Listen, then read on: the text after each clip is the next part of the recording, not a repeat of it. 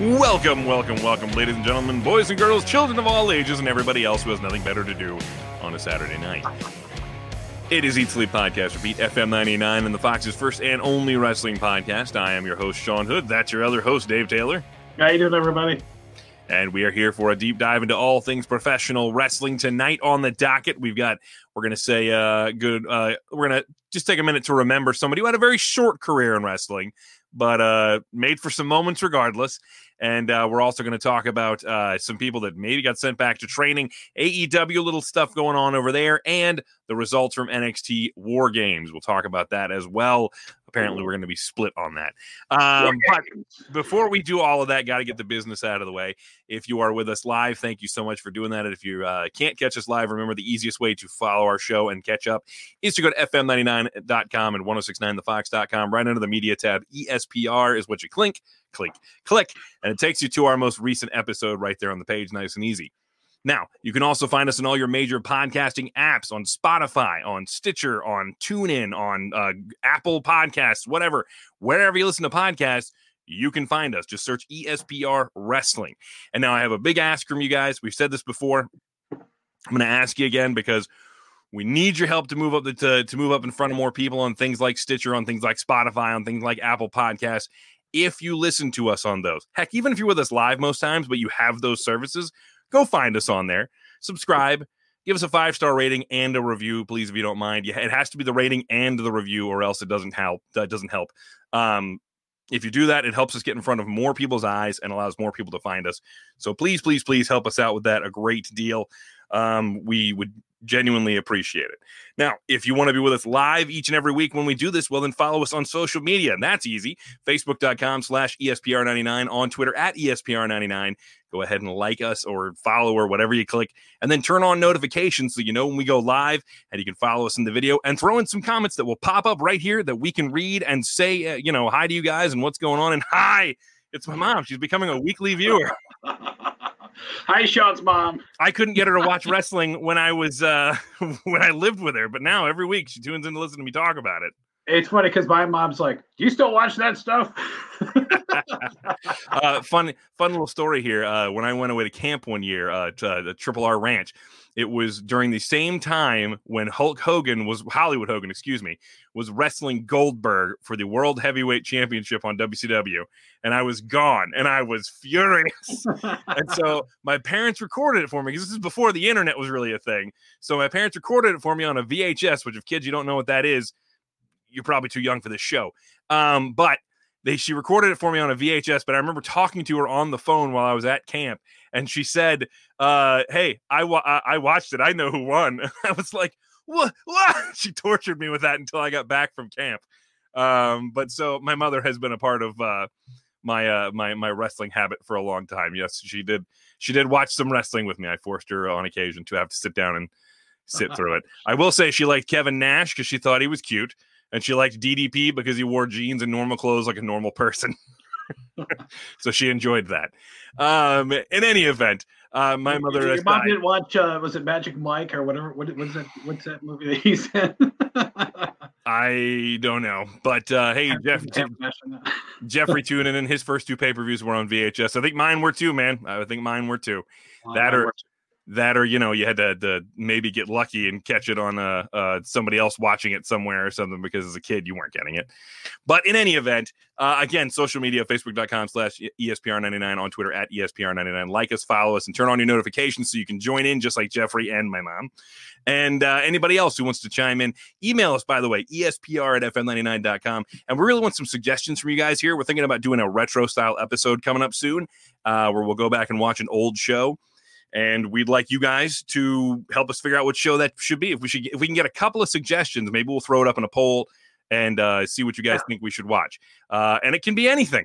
It can be anything you guys want us to watch. I would, I would prefer you pick something that is on the WWE network.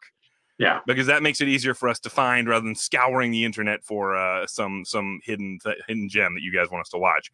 So uh, anything that is on the WWE network, if you guys can think of it, go ahead and throw it at us. We'll choose a couple to throw into a poll and uh, we'll see what you guys want us to do at some point. But without further ado, I guess that means it's time to actually get into the show. Business took a little longer today than usual because there was a story with it. Who know? Hey, your mom, you too. Yeah, you know, I gotta. It's my mom. You know, what are you gonna do? Uh, in any event, latest wrestling news. Uh, we'll start off right off the bat. I guess. Um, I you know not sad news. Uh, Tiny Lister. Uh, everybody knew him as Zeus the wrestler or Debo from uh, the Friday franchise. He passed away, unfortunately. Uh, sad, sad news. Um, I think he was only in his 60s, wasn't he? Yeah, yeah, he he was.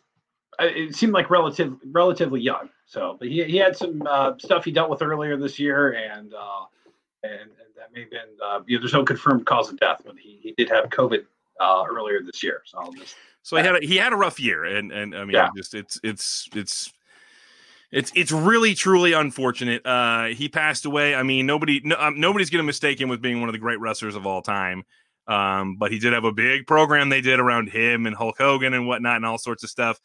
Uh, and that stemmed from the movie that he was a part of, uh, which was um, um, No, Holds Barred barred. which was the wow, um, one of the worst movies you could ever see. Uh, and at the same time, also amazing. What other movie are you going to get where Hulk Hogan grabs a guy and goes, What's that smell? And the guy goes, Dookie. it's such a bad movie, but it's, It's so amazing. Um, and of course, he uh, uh, Lister uh, played the uh, the the main villain in that Zeus, uh, who was up against uh, what, what was Hulk Hogan's name in that movie? It was um Oh man, I gotta up. Uh, oh I it, he was a terror it was Rip something or other.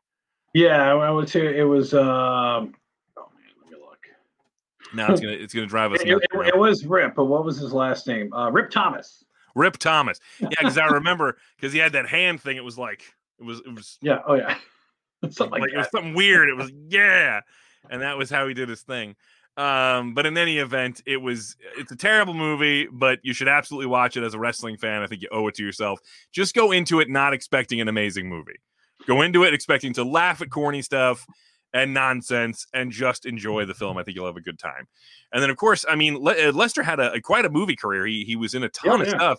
He's probably most notably uh, remembered from the Fri- the Friday franchise, uh, where he played Debo. Uh, Yep. And that, I mean, people, of course, huge, huge, huge. He was also in uh, Austin Powers. He was in The Dark Knight.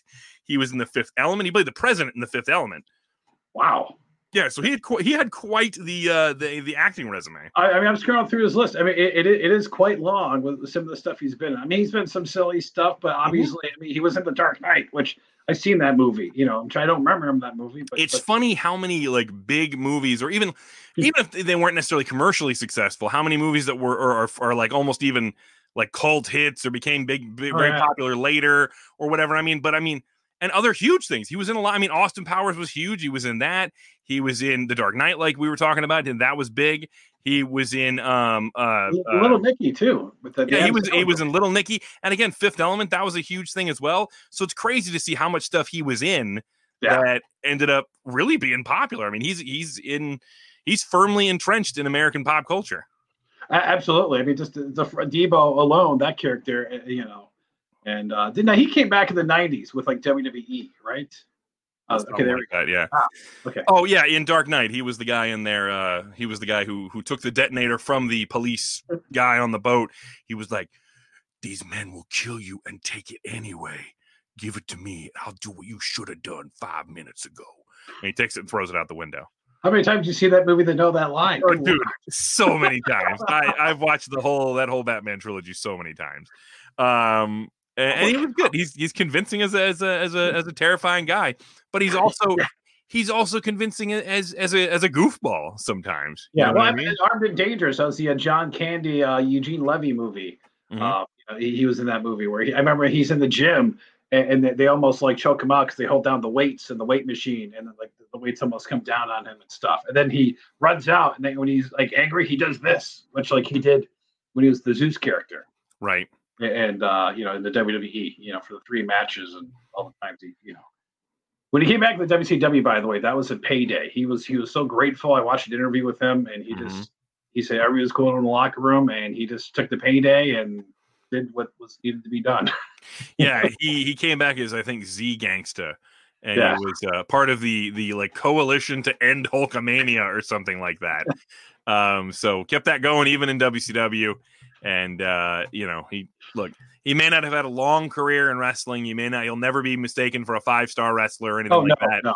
But he is firmly entrenched in in pop culture and wrestling uh, history for for a lot of that. This uh, the, the three matches he had in WWE, uh, WWF. Uh, the SummerSlam '89 match is great because Tony Schiavone loses his voice. Uh, the Survivor Series match was forgettable, um, and then the uh, the Steel Cage match is fine too. So, Yeah, yeah. I mean, uh, for what it was. most steel cage matches aren't clinics. They're, uh, Yeah. they're you know, it is what it is. So, in any event, uh, it- yeah, unfortunately, he passed away at the age of 62. So, we're going to take a minute. He Yeah. was a part of the wrestling family. So, we're going to give, uh, uh, t- uh, uh, I think his name was Tommy uh, Lister, uh, Lister Jr.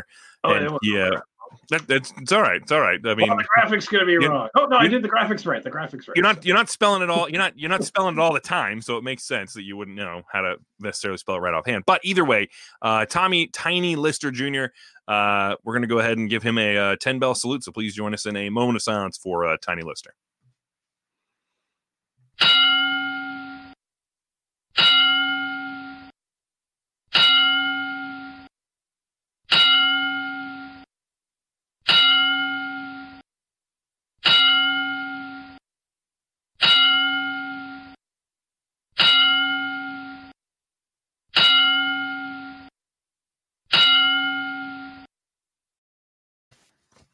And there we go.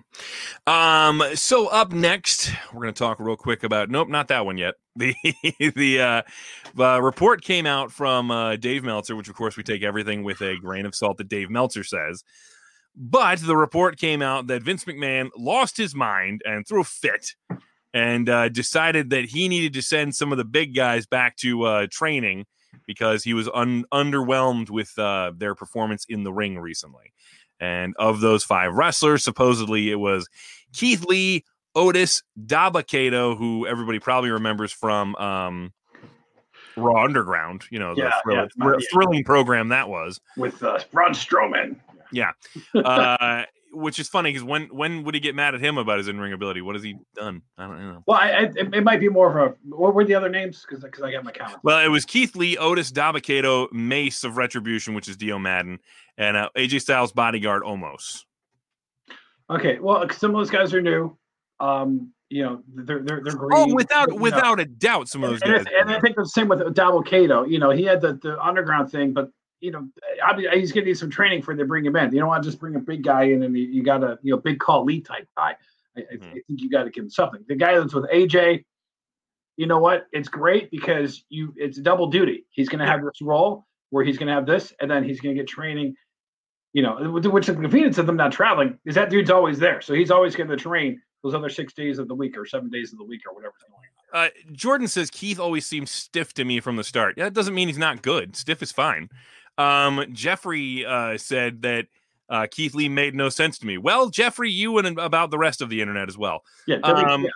Well, but here's the thing. Uh, WWE uh, producer, I guess, is his role. Uh, Shane Helms, who uh, I've I've met and had the, uh, the pleasure of speaking to. He he's a really nice guy. Um, always thinking about you know what's what can be done to better things. Um, he was talking about this. He he made some comments online about it, and he said, "Look, just because you've gotten to WWE doesn't mean you stop trying to improve." He said there are always going to be holes in your game that you can try and improve upon. Basically, um, he goes, you don't get there and then just start coasting. If anything, this is the time for you to work even harder. Um, and you know what? I don't disagree with that necessarily. First of all, we're all taking Dave Meltzer at his word that Vince McMahon threw a fit and said that their work is terrible and they needed to go back and train some more. Maybe Vince just said he wanted them to go train some more because he wants the big men to start doing some more stuff. You know, not to mention the fact that anybody stop to think that maybe he's having Keith Lee and Otis, who eh, not amazing, but a capable performer. Um, maybe he wanted those guys to go and work with Dabba-Kato and Omos and uh, Dio Maddin because they're big guys who already know how to work. It, could be some of that. It, it could be changing their move sets a little bit. It could be because I've seen other reports. I think it was What Culture might have mentioned that um, Otis might be a little bit rough. Know, trying to you got to be more protective of the wrestlers. Right, maybe it's possible. Know, and again, and again, with the exception of, I, I'm going to go ahead and assume that they are actually going back for training since Shane Helms addressed it. But the reasoning for it is pure speculation at this point. Nobody, nobody knows what to do though. Well, Drew Gulak, yeah, there, Drew Gulak is working with them, and to yeah. be perfectly honest, if there's somebody working with you uh, that could probably help you improve on some stuff, uh, Drew Gulak is one of those guys. Yeah. He is one of the most underrated performers in the world. Everybody, again, everybody gets so angry that you know he doesn't. Uh, that they're going there for this training, and again, we don't know the reasoning why. Maybe there's some stuff they want them to work on to to to walk around and say there's absolutely nothing Keith Lee could do better is naive. I think even Keith Lee, realistically, when he's not the character, would say there are things he could improve on. Yeah, and, and I think it may be because you know it's the big man style that you know, maybe Vince loves these big guys because you know with with Otis, although he's seemed to be deep pushed because he lost the money in the bank briefcase and you know, now he's got a new tag team partner. I don't know why he got rid of Tucker, but that. Yeah, I'm not sure if that's going to end up being a real tag thing or if it's going to end up being more of a because I mean the whole idea is to kind of bring out the alpha side of of Otis. So maybe yeah. it's going to be used to slowly kind of bring up a more serious side of Otis. So so uh, maybe this is like, hey, we're going to tweak your character a little, little bit. So maybe this is what the training is with Keith Lee. It's like, hey, we want to expand what you have. Well, the guy's pretty talented from what I've seen in NXT and so far in WWE. Um, you know, maybe just needs the right program you know, where he can gel with somebody, you know, like, like and have that certain kind of match. I mean, and that, no offense, to the Orton matches were fine, but maybe he needs a bigger guy that to size up with, uh, you know, some of those things he did in uh, NXT. Well, it's like it's like you know people say Drew Gulak, and when he came back, um, like when when The Rock came back, The Rock trained with Curtis Axel. Yeah, you know what I mean. So, and I mean, really, what does Curtis Axel have to teach The Rock? Nothing really. He was helping him get back in ring shape and working with him and making sure that he was he was ready to go. It could very easily just be something along the lines of Drew Gulak wrestles a certain style and they want to help these guys work with that. Or and again, we don't know if these guys disappear off TV for weeks and we don't see anything and their pushes just stop. Okay, then there's cause for concern. But if it's yeah. just hey, you guys are going to go work on some stuff in your downtime, especially since we're not doing house shows anymore and whatnot. I don't I don't really see what the harm is in that. Um, I saw some other guys talking online the other day about how the fact that they've cut the house show circuit out, obviously they had to, but the fact that they did has an effect on these guys. They're not wrestling multiple days a week anymore. You know, they're wrestling one day a week, maybe. You know, yeah. they might not even be doing that. So it doesn't hurt for guys to go and try and stay fresh. You know what I mean? And maybe, yeah, learn a new trick, you know, may, maybe learn to do something new. Again, I think everybody's overreacting to this story. I don't think it's that big of a deal. They're going to go work. What what could possibly come negatively from them working harder on something? Yeah, I mean, if it changes their character, changes their moveset, I, I am all for that. Uh, so uh, I don't I don't think we're going to see any dramatic differences in Keith Lee's game, but he might tighten some stuff stuff up. Maybe stuff that he that that they you got to remember, we're all viewing this as wrestlers. There are people backstage there who might be viewing something these guys are doing and going, "Okay, you need to you, you need to fix that. You need to we need to work on this part of your game." You know what I mean? Uh, yeah. I think that's entirely possible. Um, Jeffrey says it's interesting they didn't send Dijakovic too. Not that he's bad or anything, but it makes you wonder what him and Big E are doing right.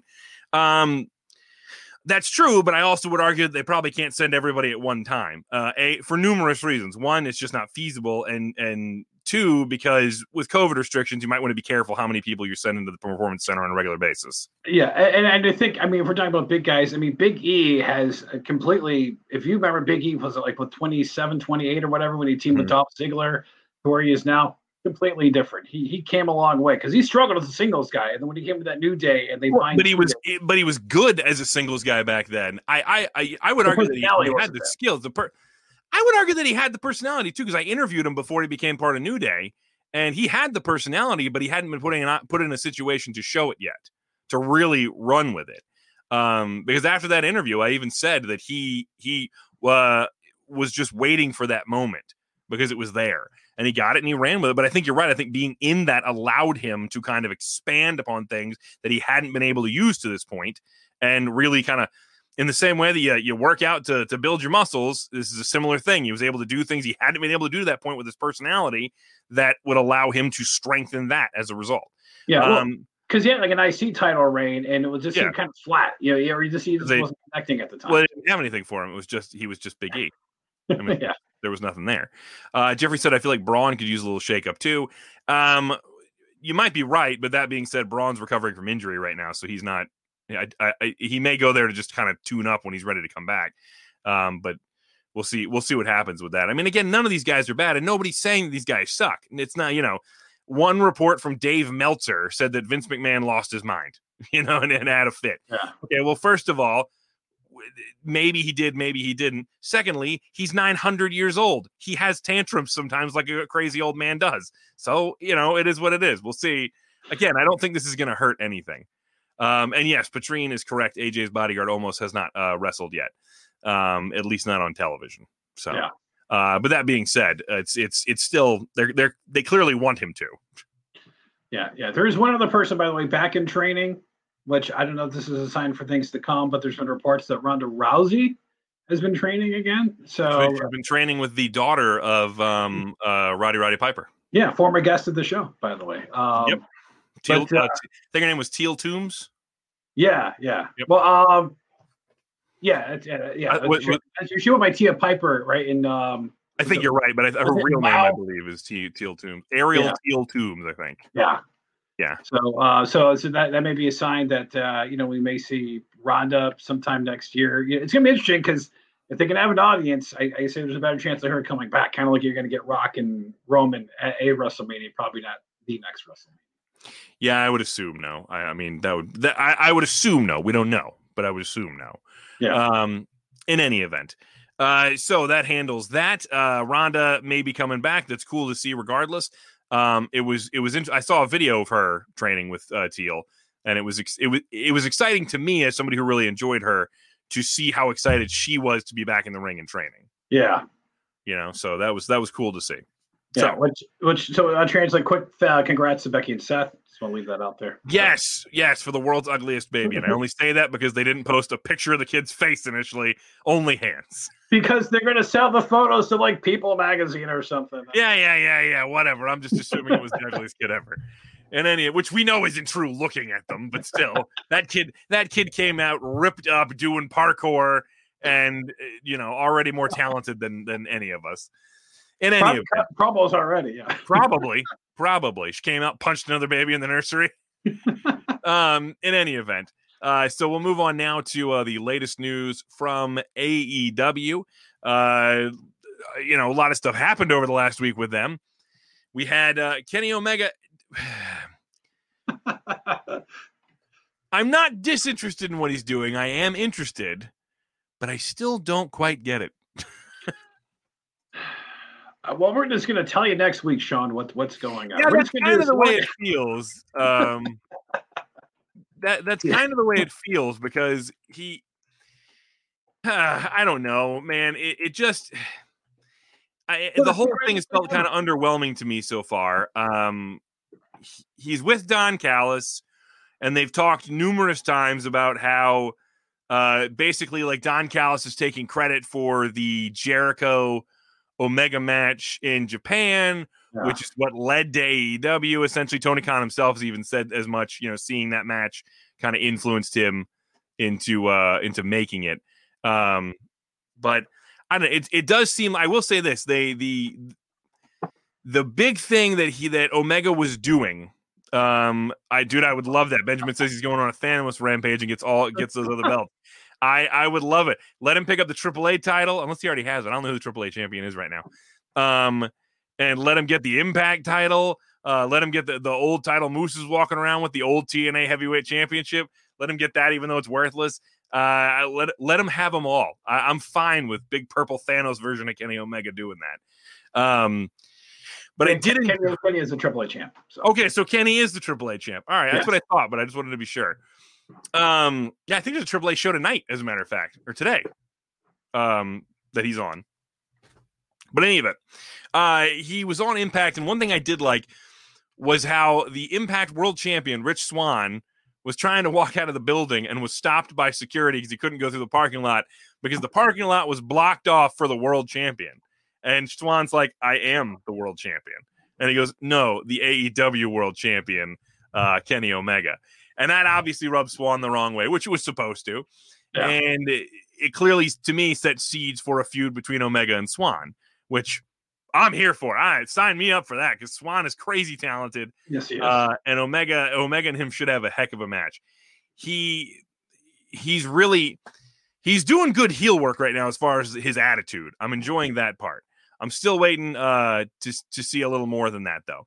Uh, Paul says Omega, I just don't see the hype. He's okay, and I'm happy they got the belt on someone new, but I just don't get it. Paul, you're not the only one. People who were unfamiliar with his work in Japan kind of feel that way about him at this point because Dave's one of those guys. Um, you go back and watch some of his matches from Japan, you might feel a little bit differently. But if you're just left to base it off of um, his matches in AEW and whatnot, you're kind of left with a really short match of a list of matches that are okay, you know, or good. I should say good, not okay. They were they were good. He's he's not a bad wrestler. The dude never goes out there and stinks up the joint. I'm never going to say that. It, um, it, just felt like something's been missing from all the hype and everything. And, and you know, I watched the Jericho match and everything. It just felt like like who is this guy that you know they've they've been building up, and then I finally see him and I'm like, uh, you know, not that I expected like flips or whatever else, but I I don't know. I just expected something different if you go back and watch some of his stuff from uh, Japan, uh, you can see some great stuff. Uh, uh Okada versus Omega, They've had a bunch of matches. Uh, Tetsuya Naito um, versus Kenny Omega. They had great matches. Um, he he's gone out there and ripped it up with a lot of people.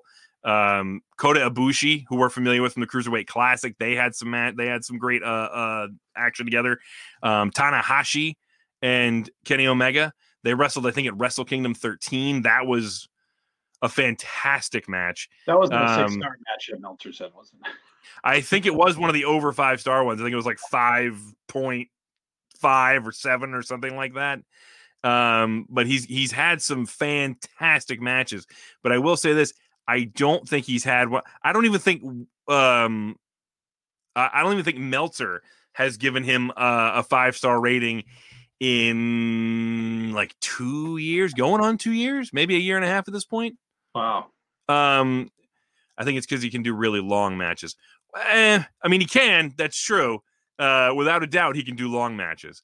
But I don't think that's the only reason. I mean, really, I went back and watched this Tanahashi match, and it's really good. I mean, you got to be willing to sit in. You're investing yourself. It's a match. It's a long match, but it, but it's very well done, especially towards the end. But I it, again, it's one of those things where Paul said he just if you're not familiar with him from beforehand, the hype doesn't really work for you. They build him up as this amazing guy, this amazing wrestler that that everybody should idolize, and really in the last year, year and a half, you're kind of going. Mm. And I mean, even before that, realistically, while he was having great matches, let's just take a look at the way he was portrayed. Right, he was portrayed as the guy who was behind. Like Finn Balor was the leader of the Bullet Club in Japan, yeah. right? And then then uh, um, um, AJ Styles became the leader of the Bullet Club in Japan. Really, he was the, the third guy in line for that thing. and he kind of just became default, you know what I mean? And then they turned against yeah. yada, yada, yada. Um, Jeffrey says Omega's best AEW match was him and Hangman versus the Young Bucks. Probably true. Really, really good match. Um, really, really good match. Uh, it would be interesting to see them really. I, I, I think he runs the risk at this point, unless he starts having some of these great matches soon. I think he runs the risk of that being his legacy of he spent all this time in Japan as a big fish, and then he became then he came to the United States, and everybody went meh. well, that, that's where some people are right now. Yeah, I mean, he, he needs something. I, maybe, maybe, it's with Rich Swann. I don't know. Maybe it is with Rich Swann. Maybe it's with the very next person he wrestles. I don't know. I, I, you know, he. I just hope that's not the case because I know he he's had these great matches. He really did deserve the, at least you could argue him as the best wrestler on the planet at one point. Um, but the longer he goes without one of those matches, the longer you're left going, is he? You know, I uh, Jeffrey, I was kind of disappointed with the recent Moxley match. Didn't leave a lot on the table after the bloodbath they had last year. I tend to agree with that. Um, I do get it though, like they had the gentleman's agreement to have an actual wrestling match and not do that sort of stuff this time. And uh, but the problem with me is that when you've watched Moxley um, take all this abuse from people, and then he gets hit with a microphone and then put down You know, he did take the Yeah. V trigger a couple times and the One-Winged Angel and blah blah blah blah blah. Um, but I don't know. It just it seemed this is my problem. This is the problem I had with ECW. This is the problem I had with CZW. This is the problem I have when I watch these guys damn near kill each other. How am I supposed to believe that they go down to that? Yeah. You know, it just doesn't make a lot of sense to me. Yeah, that always bothered me in ECW. Put them through five tables and then win with a roll up. Well, it bothered me because one week we put you through a table, the next week it's two tables. The week after that, it's two tables and one of them, you know, and they're on fire. You know, Yeah. the week after that, it's two tables that are on fire and we have thumbtacks. And it's like at a certain point, we can't one up this anymore. Um, I just I, I don't get that. Uh, Jeffrey, don't get me started on them having a gentleman's match and they spent the first seven minutes on the outside with no count. He's got a point there, and the point He when does, he hit the, does. the heater, the heater, and hit the heater, and he's just laying there, and he's like, "Well, there's no count out here. We'll just, you know." There's Don Callis checking down the guy and some sloppy, you know. Uh, Look, look, and this is what this is what I'm saying. This is why it makes no sense for anybody to be a a, a one sided wrestling fan here and say that AE, you know, you can't always praise AEW because they do dumb stuff too. You can't always praise WWE because they do dumb stuff too. oh, just- yeah. It's just the way it is. Everybody everybody does stuff that doesn't make sense, um, or or makes bad sense. you know what I mean? I should say that. Like you mean with um, Sting? Um, I'm Not quite the there yet. I'm, I'm still on the fence about Sting at this moment. Um, he clearly has an interest in Darby Allin, and Darby Allin has an interest in him. We'll see where that goes. Again, I'm kind of hoping that Darby he helps Darby unlock Darby, not just become Sting Jr. Um, because really, there's not a lot of similarities between them, except for the fact that they paint their face. Yeah, I mean, unless he's going to develop a surfer gimmick or, uh, um, you know, but I, but Sting cutting promos, it, it's just kind of weird because it's never like really been his thing. You know, he's always been the, the cool Eh. guy. You know, I mean, here's the problem. You're wrong. Um, it wasn't his thing for a very short while in WCW, and then after that, he, before that and after that, he cut a crap load of promos. He he's he's always he's never had a problem cutting promos. He's just, he was, never, he's just never been very good at them. well, that's what I'm saying. Yeah, yeah, yeah. He was never good when he was the crow. People I loved mean, it. He's He didn't have to talk. here's my thing. He's fine at promos. He's not bad at them, but rarely does he do a great promo. Um, has it happened? Sure, he's cut he's cut some really great promos before. But there has I'll, I'll give they're that. Few, and far, they're few and far between. Uh, the best line he may have ever delivered was the only thing that uh, for sure about Sting is and is that nothing's for sure. That may have been the best line he ever delivered. um, there was that one. He had another good one too that I oh when he had to surrender the title belt after his match with Hulk Hogan, Hollywood Hogan, and he had to surrender the belt, and he goes uh he pointed at um was it JJ Dillon, and he goes you have no guts or no spine, and he pointed at Hulk and goes and you you're a dead man, and I was like that was all right, that wasn't a bad line, um but that whole thing was ridiculous. Um, Sting asking Tony to say it's Sting was so yeah, dude, wholesome moment, absolutely. Um, feeling like a WCW reminiscent uh, nostalgia thing there. Uh, Jordan loved to see him show up randomly like he did in WCW. Made you want to tune in just to see. I tend to agree with that. I think less is more with Sting. Don't use him all the time because that luster will wear off. Because he, I mean, let's be real. He, what's he gonna do?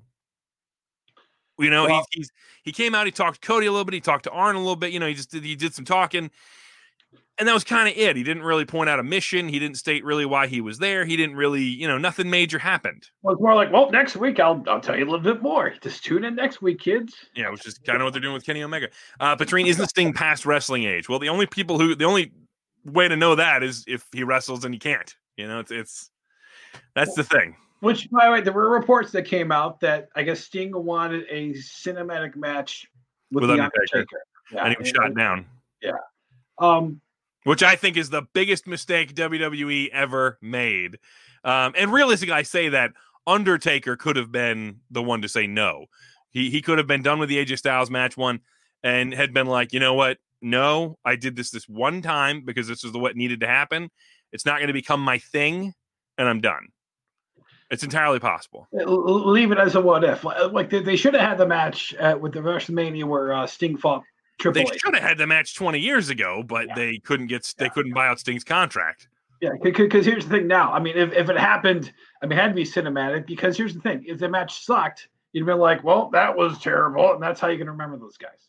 I, I, I do like Sting picking the cinematic match though because I think he was aware of the fact that hey, this is what needs to happen for us at this point in our careers.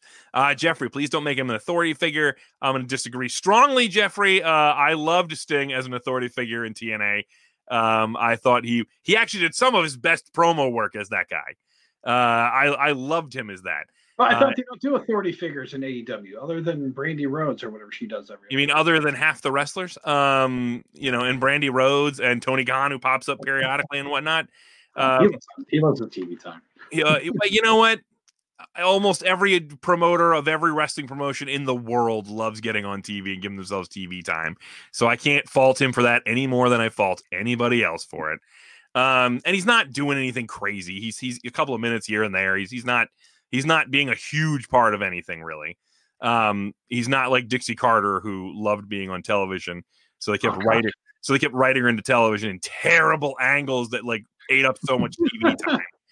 Um, oh God, what a disaster! Well, is Sting taking away time from anybody at this point? Maybe not yet, but I would say no. He's out there with other people. Yeah. he's out there during their segments. I don't think he's taking TV away time away from anybody. It's not like he's just out there by himself. And even if it is, who cares? Let him go out there and talk a little bit, do whatever he's going to do. It is what it is. Um, Jordan, how dare you? How dare you say you loved Dixie? Um, I she, I mean, she seemed like a nice lady. She just had no business anywhere near a wrestling ring. Yeah. Um, I, am fine with with what they're doing with Sting at the moment. It's kind of ambiguous at the moment. We're not quite sure what it's going to be. I will say there seemed to be just a little bit of animosity between him and uh, Cody, though, didn't it? Yeah, it, it was. It was. You know, it seemed like I, I, like maybe Cody's like, "What are you doing here?" kind of thing, and Sting's like, "Hey, bud," you know, and kind of like uh, setting them up for something. I feel like at some point this ends up, you know, this ends up being Sting and Darby Allin and Cody uh, against the Team Taz guys and whatnot. And I feel like at some point Cody pulls the trigger and goes heel and on Sting and Darby Allin because you know it's the way it is. Yeah. And then we get our we get a Darby Allin versus uh, Darby Allin and Sting versus Cody and I don't know pick a person at this point. Um, uh, a matchup in some kind of I think a tag match. It can't be a singles match. It, can't it has to be a tag match. That or he's an enforcer on the not an enforcer on the outside, but he's outside with Arn. You right. Know, Arn can't, obviously Arn can't go. You know. No, Arn's long, long, long past going. He had back problems that just made that. That's not a thing. It's not going to happen. And if you've seen Arn, Arn is not in shape for wrestling. No, I do appreciate that Arn can still lay out the odd uh, spine buster, though. I do, I do still appreciate that. That there will never be a better spine buster than the old double A spine buster, man. Spine best on spine. Best, I'll give you that. Best in the business. Triple H is a pretty good job, but you know what? Triple H is, you know what? Next to him, Triple H had a really good one. Yeah, but Arn, oh man, did that dude just the way he did that, just amazing. Oh man, it was so good. It was so good. And even as he did it as he got older, it still looked pretty good. Yeah, you know, it's like he, he could still pop that move off for you know for for a little for an occasion if he needed to. I remember when he came out when it was Flair versus Undertaker at WrestleMania. Yeah, and he runs out and pops out that spine buster dude, I popped so hard for that. Like I was like, oh, double A, like that was great. It looked. I, I, I, was watching it at, at a local uh, venue around here, yeah, and, and, like the whole place when that happened was like, oh my gosh, because you're thinking like Taker's gonna lose, you know, and ah, that, that, that was a fun match. Shenanigans, you know. which would which uh, would have been great, but at the same time, I'm glad they didn't do it. I'm glad they yeah, yeah. Um, but in any event, so well, AEW, Jordan, Jordan like Dixie uh, for the non wrestling reasons, by the way. Okay, I guess. uh, he, had Jeffrey, Jeffrey like Batista's spine buster. I thought it was okay. I didn't love his spine buster. I thought it was okay. It looked too much to me like he was picking them up and then gently placing them back down flatly.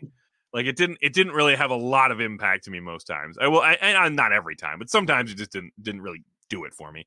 It's kind of like, um, it's kind of like Edge's spear. Most of the time, it looks like it doesn't really hurt. You know, I don't I don't love that move. there's only there's only ever been a couple of people that I enjoyed watching do the spear. One of them was Goldberg because he legitimately ran over people because he didn't yeah. know how to do it otherwise. Um, the other one was Rhino. He knew how to do it otherwise, he just didn't. And uh, that, was like the most frustrating thing about him. Gore, gore. And like, well, it wasn't him. That was Paul Heyman. I know. I know. That was the cool part about watching that, though. That was just. Oh. Yeah, but I, I loved I loved Rhino and the gore, which by I, the I way he's, he's, still doing. over on Impact. But right, he's responsible for why they had the new had to get the new SmackDown set because that's how they got rid of the old one. He's uh, gored uh, Chris Jericho through it. Yeah, yeah, yeah, yeah. Where uh, they brought the fist. Jordan says the spear off the ladder was the best one we saw. Mm, I'm gonna say it's. I'm gonna say that it. Hmm, as far as just a high impact moment because they're coming off a ladder, yeah, cool. Good spear? No, not really. He just kind of jumped at him and they fell. It, it wasn't really wasn't much of a spear. He kind of just grabbed onto him and they fell down. So uh, I mean, you're wrong. I mean, it was a holy crap moment that you. Yeah, the moment was falling out of the air off the ladder like that. Off the off, when he was hanging from the belts was like that. But the spear itself was not the holy crap. It was just the fall. Um, he could have done any number of moves from that height, and people would have chanted "Holy crap!" The you know, eh, you know, it's like we all look back on on Jeff Hardy getting choke slammed by the Undertaker off the ladder, but that was a horrible choke slam. But it was still a holy crap moment, and we all still remember it. It was a terrible choke slam. He really just kind of grabbed him and went, "Uh."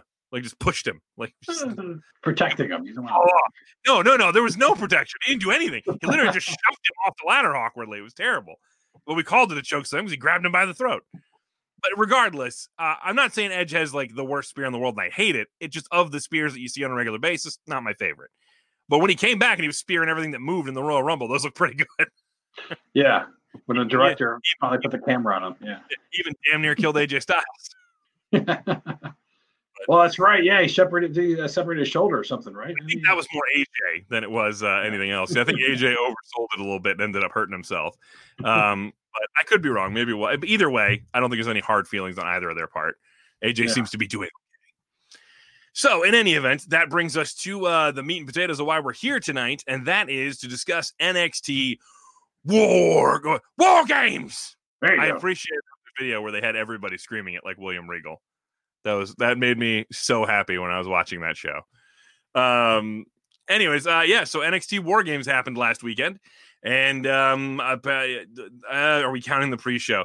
I mean, I I say no. I say no. Legado del Fantasma won, cool. Yeah, yeah. Moving on. That's all it was. all right, main show time. So we opened it up with the first War Games match, which we figured it was going to be the women since they were the headliners the year before. Yeah. Uh, Team Shotzi versus Team Candice. Uh, I thought that the women worked really hard. Um, I thought that I enjoyed, you know, some people complained about it. I enjoyed the heels way of cutting off the the advantage that the good guys had, where they wouldn't let Io in the ring. Yeah, um, and, they kept and, then, and who came who came down to attack her? Uh, um, uh, Indi Hartwell. Uh, was yeah. Indi Hartwell? Yeah. Right, that's who it was. I believe that's who it was. Yeah, Indi, Indi Hartwell because she had the neck brace on and everything. Yeah, yeah, that's, yeah. Yeah, yeah, she, she's an actor because she's with Candice. Um, but I enjoyed that because it was just like because you know when the good guys have the advantage, it's that's not really the way the story works. Is because if the good guys have the advantage, then it, you know then it's not as dramatic as it would be the other way around. But I get it; you can't always give the bad guys the advantage. It just then that's too predictable. So I liked that they kept coming up with ways to keep her out of the match. I thought that was good. Um, I thought everybody in this looked good. Uh, I thought by far though the people who stood out the most most were um, Ember Moon looked really good. Uh, I thought Shotzi looked strong. Raquel Gonzalez killed it. She was great. Good for her, man. She was kicking ass and taking names through that whole dang thing. Um, Dakota Kai worked really hard. She was in there from the beginning. Um, and Team Candice ends up getting the win at the end. Uh, some big moments where Io comes off the top of the cage. She, I love the look on her face when she's like, ah, she puts the trash can over herself and leaps off over to onto everybody. I was like, that was fun. Um, Dave, you didn't get your ridiculous eight person Tower of Doom spot. They did things from out. It, it, was, it was close. It was close. I was um, worried for a minute. I was worried for you. I was like, oh yeah. no, they're setting up for it. Dave's gonna be so mad. No, we, we, we did get the one spot of everybody standing around though, waiting for somebody to jump. Um, yeah, but they were fighting, so it's not like they weren't. I mean, we as wrestling fans, we're trained to know that's what they're waiting for. But yeah. they were fighting, they were active. It wasn't like they were just literally standing there. Like I, anytime I try to gripe about anybody like that, I go back to um uh uh what was it? The Outsiders versus Sting, Luger, and Macho Man Randy Savage in WCW. And I, when Macho Man gets tagged in, and Scott Hall has to sell forever, standing in one place, just kind of walking, flailing his arms in one place, waiting for Macho Man to get to the top rope so they can axe handle him. That's what I compare every setup to. Because if it looks better than that, it's fine. All right, here's here's the thing. I, I thought the ladies did a great job. I I, I thought that uh, Raquel Gonzalez was great. I thought like Moon was great. I thought Shotzi Blackheart, which by the way, the tank thing, that was pretty cool. She can take that tank anywhere. Um, I didn't like the fact that a gimmick match, as War Games became a gimmick match with all the stuff. It was just it was too gimmicky with the chairs, the table, the trash can uh, it, it's almost like they went to the you know the office supply store and bought some things for the office, and then they decided to bring them to the ring. It just felt like they did every War Games match they've done because that has literally been every War Games match they've done. They've had weapons in there. They, they you know, it just because it went to when we get to the men's and, and the and the uh, cricket bats. I mean, like I thought, I thought the cricket bats were a little out there, but to be perfectly honest, they're here's the thing they only seem out there to us because we're they're not common. We don't see them on a regular basis. For people who are from the uk that's probably a much more i bet you they see them more than they see sledgehammers. So you know, well, have that, okay, the, the, toolbox thing Shotzi in the toolbox you have a hammer or, or a mallet or whatever it is yeah. Well, just beat the crap out of your opponents. There's no, there's no reason to drop that and then the, the, the you know, the kick somebody when you have a mallet you say that, but Dave, you could make that argument anytime anybody has a weapon ever. You know, I mean, like if you're going to pick this one weapon to have an issue with, you could do that anytime anybody has a weapon ever. Now, the only issue I had the uh, with the hammer thing is that it's a big fat sledgehammer head, and it's like realistically, if I'm hitting somebody with that, they're dead. Yeah, that's the that's the issue I had with that. I was like, that's too much for me because that that can't work. If I'm hitting somebody in the spine with a sledgehammer, they're not getting up. You know, so that's where my issue with it was, but I didn't care. It was it was what it was. They used it a couple of times and then they didn't use it. Yeah, so I wasn't really and, and there was rope. I'm thinking, oh, they're going to tie somebody up. That never happened. Um, I was shocked with the finish with Raquel pinning uh, Shirai, but obviously yeah. that sets up because they, they, they continued that on Wednesday uh, with the program with uh, with Raquel fighting Ember Moon. Uh, can we Which, get uh, um, Ember Moon, by the way, uh, uh, uh, uh, like a standing ovation for that. Um, I can't remember what she calls her move. Um, somebody help me. What's her finisher? Yeah, the eclipse. She did that over those chairs to Dakota yeah. Kai. Oh, that looked nasty. Um, but it was also awesome. Yeah, but but it's weird because because it's it's still like by the time the last person comes in, it's it's still like ah going on. So yeah, because I mean, they can't have it over in, in two minutes, Dave, and you know it's that doesn't really work because you've got fresh people in there. It should go a little longer. Um, Candice LeRae, yeah, she broke her arm. I don't even know when it happened. Like I was watching, trying to figure out when it happened, and I'm not sure. Uh, it was um, what spot was it? Uh, I mean, I don't have the story in front of me, but um, it was near the end. I think with like with the table spot. I saw her holding it at the end because it's the last couple minutes of the match where she got hurt because you don't see her really get involved as right. much. She's kind of laying out there, so she definitely um, was hurt, and then uh, obviously, as we they mentioned many times in NXT, that her arm is broken. Yeah, oh, without a doubt. I mean, she definitely hurt it. Now, is it a legit broken arm? I don't know, but it's definitely it, she definitely hurt it without a yeah. without a doubt. Um, I'm trying to figure out where it got injured as well too. Um, but but yeah, no, had, that, is. Oh, I wonder if it's with, with this one, Shotzi. Oh, I bet you that might have been it um Shotzi doing the senton off the ladder onto the chair on um yeah yeah on uh, Candice's arm. That might have been it. Um, but the ladies took some crazy risks in this, but everybody looked to be about as safe as they could be. So that's good. Um, but again, everybody worked crazy hard and they had a good match. I I enjoyed it. Yeah. I found it right, Jeff. Right. Thanks, Jeffrey. Yeah. uh, other matches on this show. Uh, this, this one was all right. Was uh, Tim, uh Timothy Thatcher versus uh, Tommaso Ciampa. I liked it. The only reason, the only thing I didn't like about it was that uh, I'm like Thatcher always loses. Like whenever he's in these big matches, he's I, he never gets to win these big takeover matches. Like so, it's no. kind of a bummer, you know. Uh, but but Tomas, this is a situation where he needed the win. I think more more, more than, than Thatcher did. I don't know. I mean, Ciampa's had Ciampa's had wins and whatnot. I, I can see that, but at the same time, Thatcher again, he needs some wins to stay credible at a certain point because he doesn't have the Tommaso Ciampa former champion you know, badass um, uh, um, resume that Ciampa has. So Thatcher kind of needs wins to be credible, and he needs them against big opponents. Right now, he kind of feels like a gatekeeper guy at this point, where it's like he's not going to beat the big guys, but he's kind of between everybody under them and the top guys, which is not a horrible spot to be in. But I feel like you could, I feel like you could get more out of him if you wanted to. Well, there was guys like, like Tyler Breeze before he went to WWE, where he was on every pay per view, and I think he lost every pay per view. Just felt that way. Yeah, yeah, he lost a lot of them. You're right, and I probably said the same thing about him too. He needs so, but in any event, uh, Jeffrey Dietz brings up. You notice how every match had color. Uh, in other words, blood. For those who aren't aren't aware of that, yeah. Um, yeah, it was interesting. There was a lot of that in in in various forms. I mean, like Thatcher's. Whoa, I think that was when Ciampa kneed him in the head when he was against the ropes, and I think he ruptured his inner eardrum because oh, that looked bad. Yeah, it did. I, I, I thought for a second he's, he was gonna have like a cauliflower ear, but then that wasn't yeah. the case. It was just uh, just a, a bad, uh, you know. But when he had him in the hole and the blood's coming down, it's like, oh, that's kind of cool. Great visual. Yeah, it was a great visual. Yeah. So I enjoyed that. I mean, I thought it was a good match. It was a good. If if you like those harder hitting, um, um, like almost more I don't want to say MMA based matches. I mean, like there was some wrestling stuff in it, but there was also a lot of holds, a lot of, of submissions, a lot of body work. Uh, if you like those, uh, then you then that was a great match for you. I thought I thought they really they had a, a really intense matchup. it was intense. It, it, could have been a little shorter for my taste. It could have been a little shorter with that style. So uh, another match, which uh, which was a gimmick match, was the strap match between Dexter Lumis and Cameron Grimes. I'm so confused. I thought strap matches meant you had to touch the corners. Um, well, they didn't have that because didn't uh, Daniel Bryan and uh, Bray have the strap match earlier this year? I think it was at the Rumble, right? Um, Maybe. Pro- sure. Probably, yeah, it's probably, probably, yeah. probably, one of the best strap matches we've ever seen. Oh, yeah, it fantastic. Was, it, it, wasn't bad, but then this one got I thought a little gimmicky too with other stuff coming into play. I, I don't know. Okay.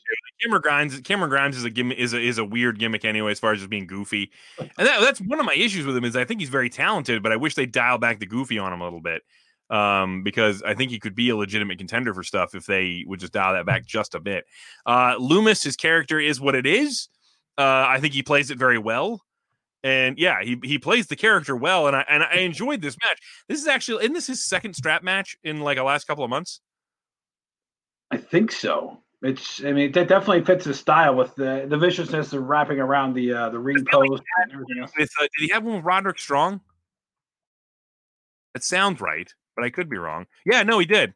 Back in July. Back in July, he had it NXT's first ever strap match, Roderick Strong and Dexter Lumis.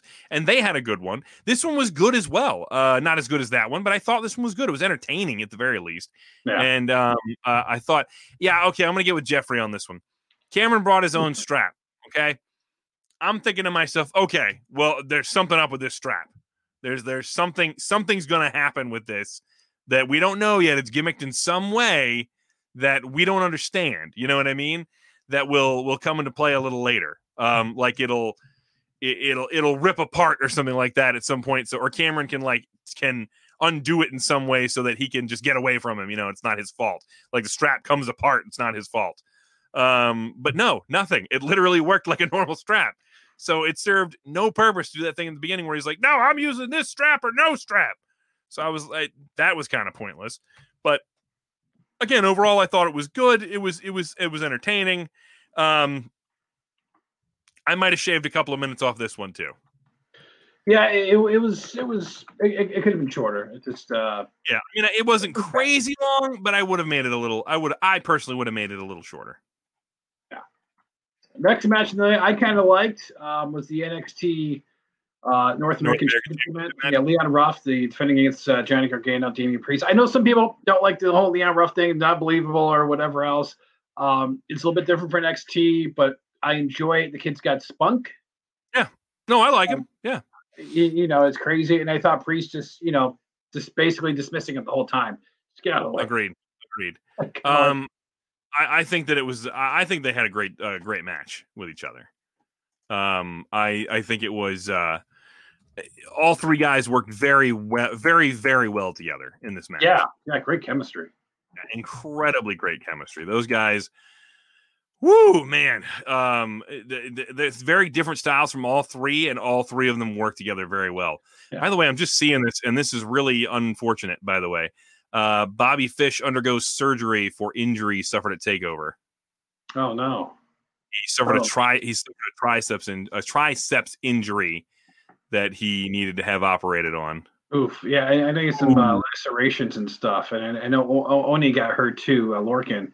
Um, yeah. Um, that's not good. That's not good. No, he had to have his his uh his tricep reattached. Oh man, that's that's unfortunate. I don't want to know what that feels like. No, I don't either. I don't ever want to know what that feels like. Luckily, I'm not in. A, it says I'm looking it up right now. Uh, full range range motion is restored. Strength exercises, blah blah blah. Uh, it says most people can expect to recover close to their full range of motion and strength after a year. I mean, I can't see him being gone that long. I, I no, I, I mean, I mean, unless you know he's there, he's just not wrestling. You know, that, I mean, that you have to. I mean, I'll see. They've done that before. They've had him there in a sling and a and a whatnot before. I could I could see that happening. But but I, I think because because of the undisputed era being who they are, we'll just we'll just jump to that match anyway. But uh, but uh, anyways, uh, Gargano wins. Oh, I do want to mention Austin Theory is a scream guy or whatever. It wasn't a surprise. yeah, yeah, we call that really no big shock there. I did like that. If you watched Austin Theory, he did a play on the "It was me, Austin. it was me all along." uh, that made me laugh. I'm not gonna lie. That was fun. It, it was great. It, good for him because you know we, we kind of liked him when he showed up in WWE for a little bit, and he was going to be in the uh, Seth uh, Rollins uh, thingamabob with Murphy, and then they sent him back because he did a lot something. Of people, a lot of people had the triple threat as their match of the night. Um, so can't say I blame him. It was a really good match. Yeah, yeah, I enjoyed it. So oh, and one. Uh, yes, one match left. Uh, so everybody, please get ready.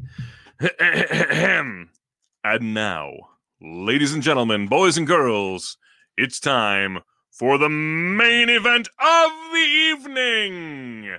The Undisputed Era versus Pat McAfee Pete Dunne, Danny Burch, and Oney Lorcan in War Games. Um, uh, you, you want to go first? Long match, long match. It, it took a while. It, it, it, was it was they, they're going to shave some time off this match. No, uh, I think it was fine. I, I I I was fine with it. I, I expect war games to take a while. It doesn't bother me at all. I, I thought when when the the heels were down and they they all gang. By the way, more gimmicks with the tables and stuff. But I did like the fact that the tables had their names on it. I will give yeah. them that. I like that part. For me, um, there was no way there weren't going to be weapons in this. You had a guy in it who's not a wrestler. Yeah, yeah. There's uh, no, there's no way we weren't going to have weapons. Cricket bats. Um, you had uh, no kitchen sinks, but uh, but I was expecting. Yeah. no. But okay, but the part of the match towards the end where uh, all the heels are down, and then the, the undisputed era surrounds Pat McAfee. That's how should the match should have ended. They should, they should oh, destroyed I'm, him. I'm with you. I'm with you on that. I, I get that. Um, but at the same time, uh, I also understand why they went the way they did because I think there's money. There's there's still money to be made on Pat McAfee as a heel in NXT, and this keeps it. He keeps him from eating two pinfalls in a row at this point.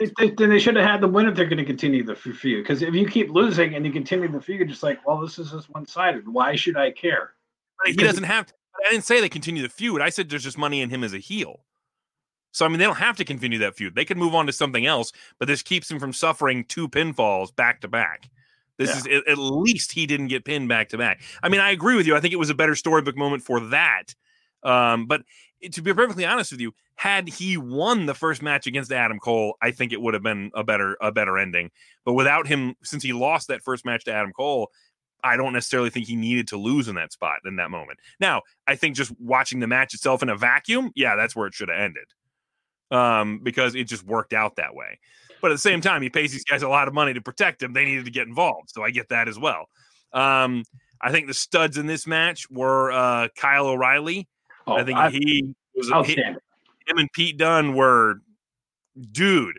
They were in there forever, and it seemed like they were never not doing something. yeah, this was. I mean, you know, Kyle's been there and everything. This was his coming out party that proves, just like the last time he uh, headlined the pay per view, he's something. He is going to be a star. Uh, all those guys know it's feuded there. um, are going to be something. Yeah. Which I, I'm going to say this though, um, Pat McAfee yet again showing up and performing extremely well.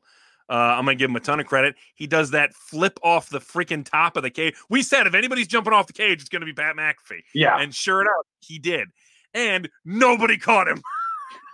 that looked horrible. like everybody's standing there, and they all kind of fell back away from each other. So Yeah. like nobody was under him when he landed. He just flat backs the mat, which is about as good as it can be if you're gonna hit the mat. But it was, it, I just laughed so hard when that happened because I was like, nobody caught him. Um, he did do a great spot off the uh, off the uh, top rope, the the uh, moonsault through the table. I thought that was yeah, impressive. he, he landed that really well. Um, the guy clearly shows up and and takes it seriously while he's there, and I genuinely appreciate that from him. Um, I also appreciate that he's a celebrity that comes in and doesn't need to win all the time to protect Yeah. his brand. You know what I mean? He shows up, he understands how wrestling works, and he knows that he can't be the guy to beat these guys. At least not. It can't can't show up have the celebrity win and then they leave. You know what I mean? There's got to be some kind of something more story to that. Otherwise, it's really not helping the the, the wrestler much. Um, oh, and uh, and Cody Rhodes or whatever. Um, and then it, it- you know, so it. I enjoy watching Pat McAfee in, in these matches. The one gripe I really had in this one, I did have a gripe in this match, and Dave, I'm amazed you didn't bring it up right away. Okay, because this is usually something you are right on top of about complaining. The fact that Pat McAfee kicked out of the Panama Sunrise, I wanted to throw something. I was like, no, th- no. He puts away legitimate wrestlers with this. You, you, Pat McAfee does not kick out of it. They should have had somebody save him or something. yeah, Like, not should not have. And may, I'm going to say this: I don't know. Maybe somebody was supposed to break it up and they didn't get there. I don't know. If that's the case, good on McAfee for kicking out. could have been. Now, did you did you watch the show live or did you watch it on I delay? watched, I watched it live. Okay, I because I'm going to go back to the women's match where there's a spot where um, Shirai had the garbage can on her, and, and then somebody jumped on her, and then. Oh, like she it- couldn't get it off. She did the Yeah, stomp and then she couldn't get it off. her. and then the pin attempt, but they cut away because I have a feeling like she's supposed to kick out, obviously, but she either didn't. So I don't know if they if they put a different because I didn't see it live. Um, I, so I don't know if they change angles or not because I think they cut the Shirai like in the middle of the three or not, mean, uh, Shotzi Blackheart in the middle of three count. I'm like, what are you doing? So It looked, it looked fine when I saw it. In matter of fact, I think I think that happened live too, because I think I remember at that moment being like, yeah, I remember being like, well, that why I cut to that when you've got a pin happening, you know? Yeah. Because there were there were one or two moments like that throughout the night where I'm just Okay. like, wow, great work, camera guys. Okay, okay, Yeah. exactly. I, I just know they like went to, oh, we need B roll to fix it in case she didn't kick out because you didn't see the kick out, and you're like, well, I guess she kicked out. But Yeah, no, I don't remember her and missing a kick out or something but like that. but the thing is, you know, with with the uh with the move on on uh, Pat McAfee, you're right. I mean, here this guy's getting beat up, you know, put through tables or whatever else, and, and he's kicking out of that. That was the thing with this match where it's like it should have ended so many times. Here's my thing. I don't think it should have it so ended so many times with the seven of the guys that are in there. With seven of the guys that are in there, I can understand them dragging this thing out. Pat McAfee needed to be, and I don't say this like his character, like he needed to be protected like the booking. Pat McAfee needed to be protected just from a storyline standpoint of the guys around him needed to be protecting him nonstop. Oh, Like- they did a great job with that. With with every time lot the team was coming down. They did that, a lot of that.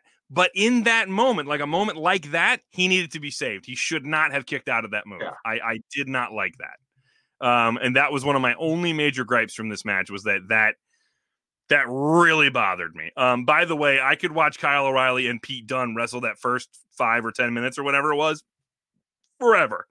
That was awesome. Those guys are so good. Yeah, they went hard for the first five minutes, which is They went- usually real hard. like, good. And then again, they didn't slow down throughout the whole thing, dude. Like that was those guys were absolutely the studs of that match. They they tore it up. I wow, they're so good. So good. And the thing about Dunne I really like is Dunne is very reminiscent of guys like William Regal, like, you know, um, I'm gonna say the name, nobody panic, Chris Benoit, like um uh Dean Malenko, like all these technical guys we're used to seeing. And while he's very reminiscent of them, he has taken their style and adopted it to another, you know, more modern level to where it really works for a new audience. Um, he's so so good at that, so good at it. Um, he might be the best like joint manipulation technical guy they have right now. Well, the, the whole fingers thing that that, Oh, I love it. I love it. yeah, I love it. every You know what's funny is I keep I, I keep hoping to myself one day I'll get to work with them somehow because I'll be like, oh, put me in a spot with with Dunne because I actually have this weird thing where I'm like I'm double jointed on my fingers or whatever, so like they bend all the way back on my hands and stuff. So like he could do some crazy stuff with uh Oh. with my hands. You know what I mean? Wow. So, and I don't even feel that. It's not like it hurts or anything. It's just what it is. that's like Alexa Bliss's shoulder, where it's just Yeah, yeah, yeah. It's, it's Correct. where she makes it seem like it's dislocated. Yeah, I'm like uh, he could do some crazy stuff and make people scream and, and be like, "Oh God," you know. But uh either way, I love watching him do his thing.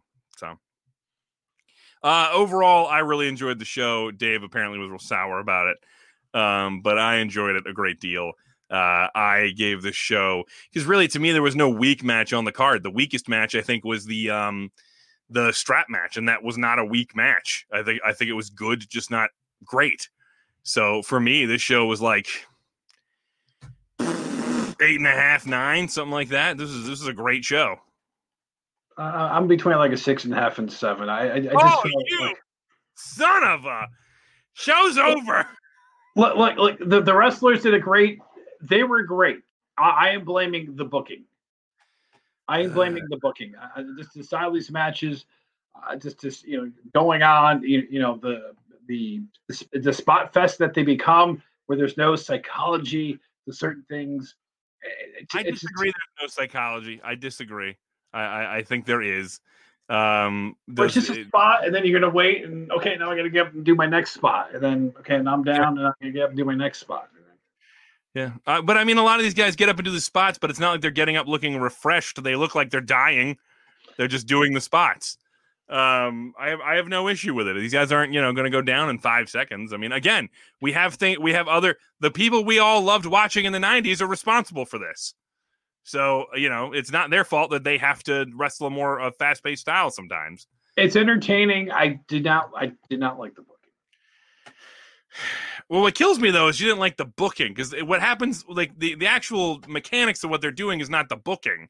That's them Well, putting the no, match no, together. And what do you call? Well, which by the way, I was wrong on, on what- teams should have won that match. I I thought Shotzi's team was going to win, and then I, and I and I thought the uh, undisputed era was going to lose. So Yeah, but we, we made sure that we were going to be covered no matter what. That's why I went the other way because I was like, well, Yeah, either way, we both got- those we win. yeah, Uh, But regardless, uh, so there you go, guys. You officially have it here. Dave and I have like a two and a half, three point difference in our reviews this time. Uh, who who agrees with who? who got it right? Was it Sean or Dave? Let us know. Um, either way, thank you for joining us here tonight. Uh, next week, I think we'll just be kind of a regular show for a change. Is- right? we it, uh, we're probably teasing um, Is it- TLC. God, when's TLC? That's is it- uh, is- a week from Sunday. Oh my gosh! All right, so never mind. Next weekend is the W uh, WTLC uh, preview episode, Yeah. which may wow, this was a review preview preview. This should do big numbers. So in any event, so okay, next week preview episode for TLC. All right, so we're gonna get in on that one, uh, and um, well, actually, hopefully, we'll be able to talk about TLC uh, relatively soon after it happens because uh, I've got that week off. Oh, okay. Ooh, so then you know if you're around that Monday, uh, that's Yeah, we might be able to get it done. All right, cool. So, in any event, next week, TLC, if you uh, got anything you want to talk about, let us know. Make sure you email us, espr at fm99.com. You can also let us know your thoughts about this show, uh, war games and whatnot. And uh, if you actually go out and watch No Holds Barred, go ahead and send us your review. I'd love to know that as well. And remember, we are hoping to get some suggestions for you guys for a retro show to review, one that is available on the WWE network just to make things easier for us. Email us, espr at fm99.com. Let us know what show you'd like us to review anything on the WWE network, whether it's WWE, WCW, um, even one of the indie shows they have uh, that's on there right now or something, you know, whatever you guys would like to do. yeah. And we say retro, we say retro. It just means has already happened. It can be something from, don't think it has to mean like 1974 or something. I mean, we'll do that if you want us to, but it can mean 2007 or 2010 or, you know, 1993 or Whatever. Aggression era. Can be whenever. So send us your suggestions, espr at fm99.com. We'll choose a few and throw them into a poll. And uh, as always, remember to find us everywhere you can on your podcasting apps. Search ESPR Wrestling. If you listen to us on Spotify, TuneIn, Stitcher, any of that stuff, please give us a five star rating and a review. It helps us get in front of more people. We would greatly appreciate that. We need to, to increase our our numbers on there if we can at all possible.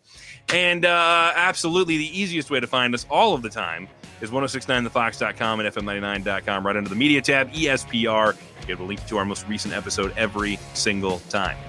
So if you joined us tonight, thank you for being here with us. If you're listening to us later, well, you know, whatever. At least you listened, I suppose. Tell a friend to make up for it. Email us. And until next week when we do WWE TLC, the preview, remember to eat, sleep, podcast, and repeat. Good night, everybody. Get out.